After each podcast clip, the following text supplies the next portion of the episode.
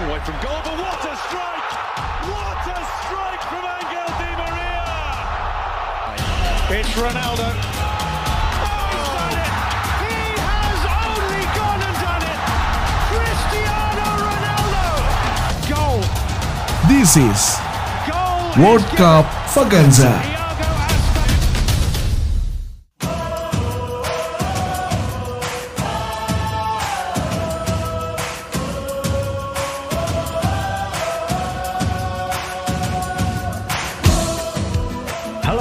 Welcome back to World Cup Vaganza. Nah, kemarin banyak sekali kejutan ya yang terjadi Mas Pandu di World Cup. apa? World Cup Vaganza.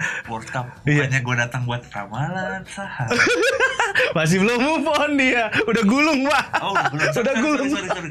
Saya pikir saya harus begini lagi. Oh, ternyata beda ya. Oh, iya, Beda, maaf, beda, beda. Gimana, gimana jadi? Jadi ini soal World Cup Vaganza, soal Piala Dunia. Oh. Piala Dunia Oke, gitu ya. Piala. Kayak Jatuh tapi bola. Iya, bukan duit.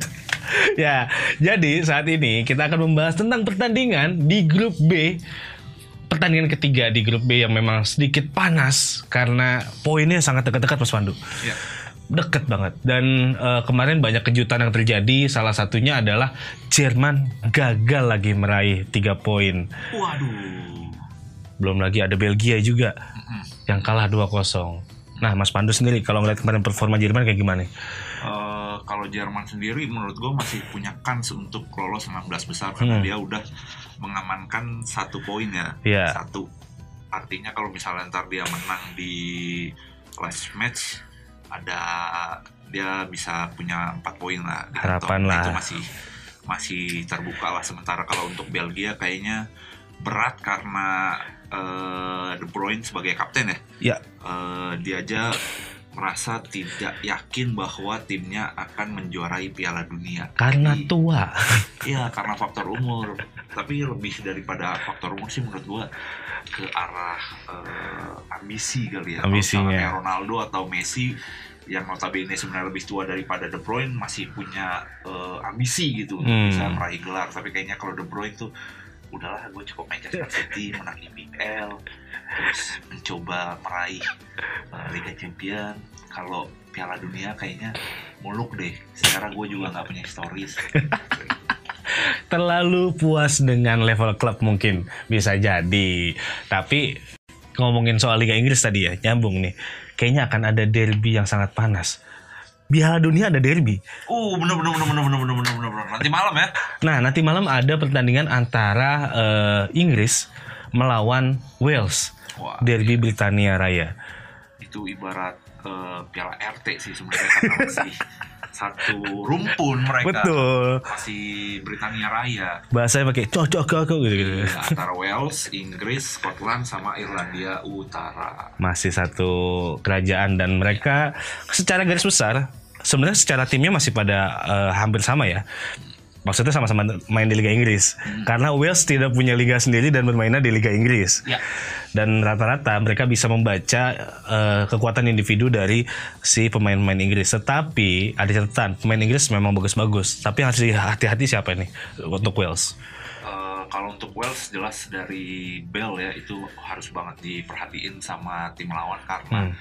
eh dia tuh punya ambisi yang berbeda ketika main untuk negaranya sendiri. Hmm. Bukti bahwa itu adalah dia bisa membawa Wales sampai ke jenjang Piala Dunia. Itu kan baru pas ada di generasinya si eh Gareth Bale. Sebelum-sebelumnya susah mereka untuk masuk Piala Dunia. Bahkan secara statistik juga eh kurang bagus lah. Walaupun di Euro masih masih oke lah waktu di Euro ya. Tapi kalau menurut gue sendiri kalau misalnya pertandingan antara Inggris sama Wales sih harusnya sih Inggris menang mudah ya. Eh, Kecuali dia ingin membantu tanda ingat penting ingin membantu saudaranya. Di grup B itu eh, secara standing Inggris 4, Iran 3, Tiga. US eh, tiga, US 3 ya? tiga. Enggak, Soalnya eh dua. Dia, Dua, dua, dua, dua, dua, dua. Dua, sementara Wales itu satu, jadi empat, tiga, dua, satu. Nah, kalaupun si Inggris itu nanti kalah, poinnya sama nih sama Wales, Hmm. sama-sama empat. Tapi kalau misalnya eh, antara mereka berdua seri ini antara US sama Iran seri, Jadi kemungkinan yang lolos tuh sebenarnya si Wales Dan, dan Inggris. Kenapa? Karena Iran masih gol defisit. Dia gol defisitnya tuh dua kalau setahu. Kalah dari Inggris waktu itu. Iya. 6-2 soalnya banyak dia kalahnya. Tapi kalau untuk Inggris sendiri sih mereka udah di atas angin. Gua mau seri, mau kalah, mau menang pasti masuk sih. Kalau versi gue sih eh, skornya mungkin bisa ya sampai 3-0 bisa mungkin. Untuk Lu gimana? Wales. Iya. Gua rasa sih nggak sekejam itu ya. Seriusan deh. 2020 segitu loh. Nah, lain cerita kalau misalnya itu adalah eh, Scotland atau Eh, Irlandia di ya. mana eh, mereka tuh kayak anak pertama dan anak terakhir yang selalu ribut. Nah, kalau Wales tuh anak tengah-tengah tuh. Damai-damai aja ya. Iya damai-damai aja. Dia nggak ngajak ribut anak pertama, nggak ngajak ribut anak terakhir. Oke. Nah, kayaknya ya kalau masih ada eh, rasa persaudaraan ya. Iya. Kalau misalnya ternyata tidak ada, ya 3-0 mungkin sih. Secara skuadnya Inggris dalam banget. Oke. Nah, kita beralih ke dua negara yang punya konflik sebenarnya. Oke. Amerika dan Iran sama-sama ngomongin masalah eh, apa namanya nuklir dua-duanya. Keduanya tapi sebelum pertandingan udah panas duluan pak. Oh iya. Iya, jadi eh, si akun timnasnya Amerika Serikat ngupload gambar klasemennya eh, grup B itu pakai bendera Iran tanpa logo Allah ini. Oh. Diprotes dia. Oke, oke. Jadi diprotes akhirnya panaslah situasi sampai ada pelaporan ke FIFA. Hmm. Nah, untung saja langsung dihapus oleh timnas Amerika Serikat. Jadi konfliknya tidak terlalu berkepanjangan, tapi memang secara sejarah politiknya antara kedua belah pihaknya panas juga. Tapi kalau ngomongin soal skuadnya, gimana soal Pulisic? Apakah Pulisic bisa membuat jadi pembeda antara antar Amerika lawan Iran? Gue lebih suka Iran sih sebenarnya. Kenapa? Eh, karena satu mereka lebih solid, Hmm. mereka lebih ambisius, Hmm. eh, mereka lebih apa ya ingin menunjukkan diri dibandingin eh, Amerika Serikat. Oke. Jadi mereka punya semangat yang memang spirit yang lebih model kayak Jepang lawan Jerman kemarin ya, spiritnya sangat-sangat ya, yang spiritnya mengunggu. lebih lebih tinggi. Contoh kayak misalnya eh, si Iran melawan Wal- Wales. Ah. Itu kan eh, Iran bisa ngambil poin penuh kan Iya. daripada Wales. Jadi ada kemungkinan Iran bisa melakukan kejutan yang sama ketika melawan Amerika nanti. Kalau nantinya Iran bisa lolos, ini bisa jadi sejarah baru juga sih ya buat Iran karena posisinya mereka eh, jarang bisa lolos di eh, fase grup dan eh, kemenangan sampai dua kemenangan dalam satu kali fase grup ini juga sebagai sejarah buat mereka juga. Biasanya mereka cuma menang sekali doang, Ya, habis itu kalah dua kali atau paling nggak cuma dapat satu poin. ya. Konflik yang politiknya kayaknya lebih mendarah daging di Iran sih Iya. di Amerika. Betul, Kalau menurut gua, nuklirnya itu loh. Dan jangan sampai masalah nuklir ini dibawa antara dua pertandingan. Kalau ntar kalah malah kirim nuklir bahaya. Jangan damai-damai aja. Oke, kalau prediksi skor, kira-kira Iran lawan Amerika menurut, menurut lo gimana? Apakah akan menang Amerika atau Iran?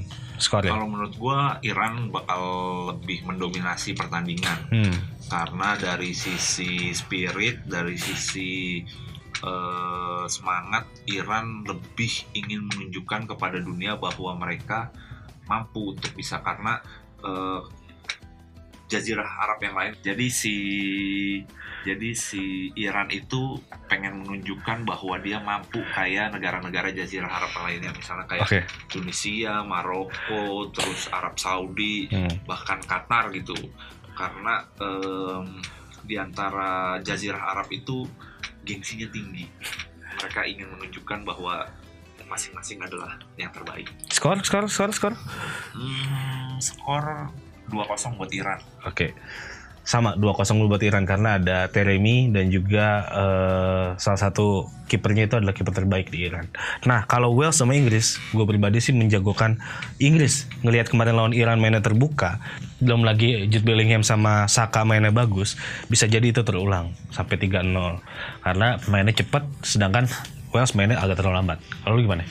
Kalau gua sih otomatis yang bakal mendominasi dan memenangkan pertandingan adalah Inggris karena skuad Inggris tahun ini lumayan berbeda dibandingkan dengan eh, skuad Inggris eh, pada umumnya. Skuad Inggris yang tahun ini tuh lebih teknikal dan cepat Oke. secara permainan. Itu yang pertama. Yang kedua, secara skuad juga mereka lebih dalam hampir semua eh, pemain tengahnya itu bisa bermain untuk winger dan pemain wingernya itu bisa bermain untuk tengah.